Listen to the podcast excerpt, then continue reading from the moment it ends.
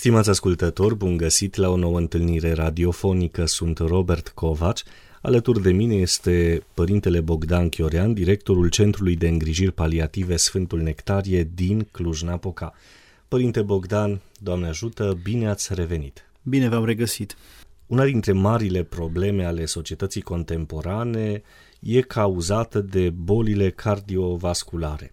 Ne propunem ca astăzi să vorbim despre bolile de inimă semne, simptome, cum ne protejăm, cum avem grijă de sănătatea noastră. Părinte Bogdan, în calitate de medic, ce ne spun statisticile legate de bolile de inimă? La nivel mondial, așa cum spuneați, este o problemă extraordinară. Practic, problemele cardiace reprezintă și prima cauză de deces. Dacă ar fi să ne gândim, aproximativ 18 milioane de, de oameni uh, decedează anual din cauza bolilor de inimă, la această statistică nefericită concură mai mulți factori. În primul rând, stilul de viață modernă, îmi zice noi, dar care aduce foarte multe de dezavantaje sănătății noastre, stresul exagerat, alimentația foarte pe fugă, foarte pe grabă, lipsa de mișcare, poluarea, practic toți acestea sunt factori de risc care amenință foarte tare sănătatea, sănătatea inimii.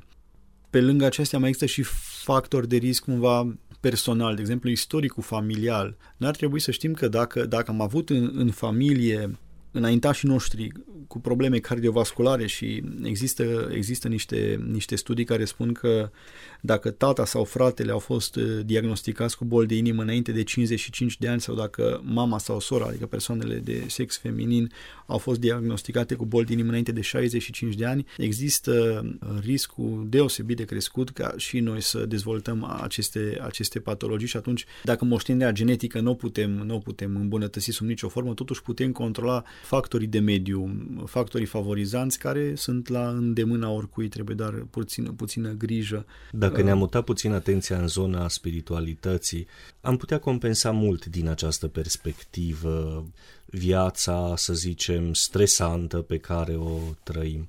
Însă trebuie multă muncă. Este în Sfânta Scriptură un cuvântare interesant apropo de inimă și spune că o, o, o inimă veselă este un leac bun și o inimă tristă usucă oasele. Și, și într-adevăr ar trebui, cum spuneați, să, să ne lăsăm mai mult poate în, în grija lui Dumnezeu și să, să încercăm să trăim fiecare clipă cu mai multă bucurie și cu mai puțină grijă pentru viitorul asupra căruia oricum nu avem, nu avem control.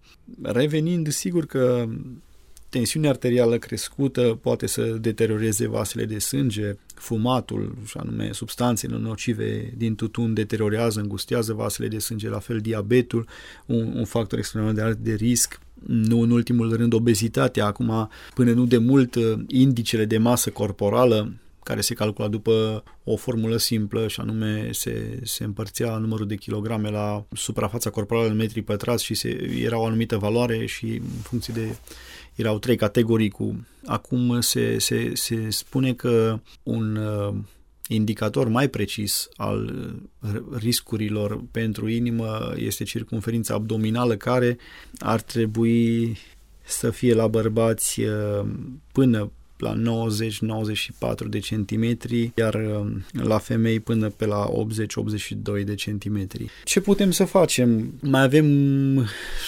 comportamente vicioase și de felul în care nu dormim suficient. Există studii care arată că persoanele care dorm mai puțin de 5 ore pe noapte au cu 30% mai mult multe riscuri de a dezvolta patologii cardiovasculare. Și se întâmplă lucrul ăsta pentru că adormim foarte târziu, ne trezim foarte devreme pentru că a doua zi presupune anumite atribuții la locul de muncă, apoi încercăm să compensăm cu foarte multă cafea sau mai rău cu energizante și fel și fel de suplimente care să ne mențină cât de cât o oarecare vigilență, dar ce putem să facem dincolo de a ne odihni suficient și e recomandat un interval de 7-8 ore pe noapte și nu câte 5 ore de luni până vineri și weekend câte 12-13, nu e o soluție, nu se compensează așa lucrurile. Și apoi, ceea ce știm, acele știți, de obicei la externele din spital există acele recomandări care toate încep cu hipo, regim hiposodat, hipolipidic,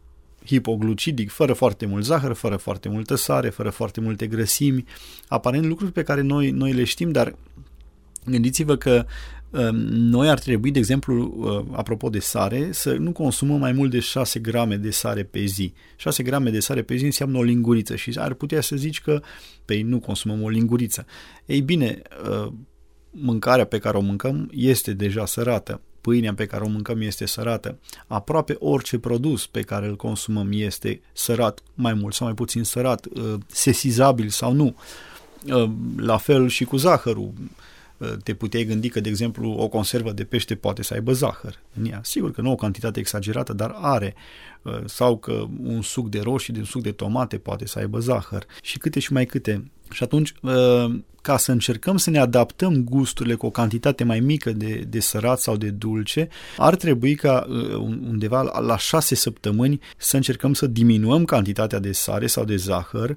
Sigur că o să simțim în aceste șase săptămâni un oarecare disconfort. Papilele gustative obișnuite cu anumită cantitate de sare vor sesiza acest lucru și vei spune mâncarea asta nu are niciun gust. Dar dacă timp de 5-6 săptămâni exersezi acest lucru și sigur nu-i, nu-i ușor, dar e posibil. După aceea nu vei mai simți acea nevoie de sare, ci din potrivă când vei merge la altcineva și vei gusta din preparate făcute într-o altă casă, vei spune că mâncarea de fapt e foarte sărată. Așadar, anumite obiceiuri care se pot educa. Alimentația trebuie educată, gusturile trebuie educate, cu foarte puțin efort, E un efort, dar nu, raportat la beneficiu este, este foarte, foarte mic. Ce ar mai trebui ca alimentație ar fi tare util, sigur, ceea ce știm deja, foarte multe fibre, foarte multe fructe și legume și un, uh, un studiu, că există mai multe studii pe direcția aceasta, arată că ciocolata, cei care sunt amatori de ciocolată, ciocolata amăruie, ciocolata cu peste 75% cacao, deci nu mai puțin, care are 50-40, nu are aceleași beneficii, este, are un rol protector. Sigur, există varianta extremă cu, dacă nu mă înșel, 95 și 99 există la 100 cacao, care este aproape cacao goală și nu poți să mănânci mai mult de un cub, poate asociată cu o cafea sau cu altceva, dar face, face foarte, foarte mult, uh, foarte mult bine. Și nu în ultimul rând, mișcarea. Gândiți-vă că chiar recent citisem un studiu că în Elveția au vrut să vadă care este nivelul glicemic al pacienților care după masă, după ce mănâncă, aveau ei un obicei acolo într-un sat, se ridicau și mergeau până la capătul străzii, asta nu însemna mai mult de 100-200 de metri, să povestească cu vecinii de acolo și veneau înapoi, doar atât. Să zicem maxim 200 de metri după masă, îi ajuta să, să-și cadă indicele glicemic cu, cu 15-20%, adică cu un efort foarte, foarte mic, doar că noi de obicei după masă suntem tentați să ori să dormim, ori dacă nu să stăm într-un fotoliu, ori să ne uităm la televizor sau să stăm pe telefon sau așa mai departe. Așadar, gândiți-vă că și să stai în picioare, zicea studiul la un moment dat, deci ca variantă minimă, minimă, minimă, după mâncare și dacă stai 5 minute în picioare și nu faci niciun efort, tot e mai bine decât să stai decât să stai întins.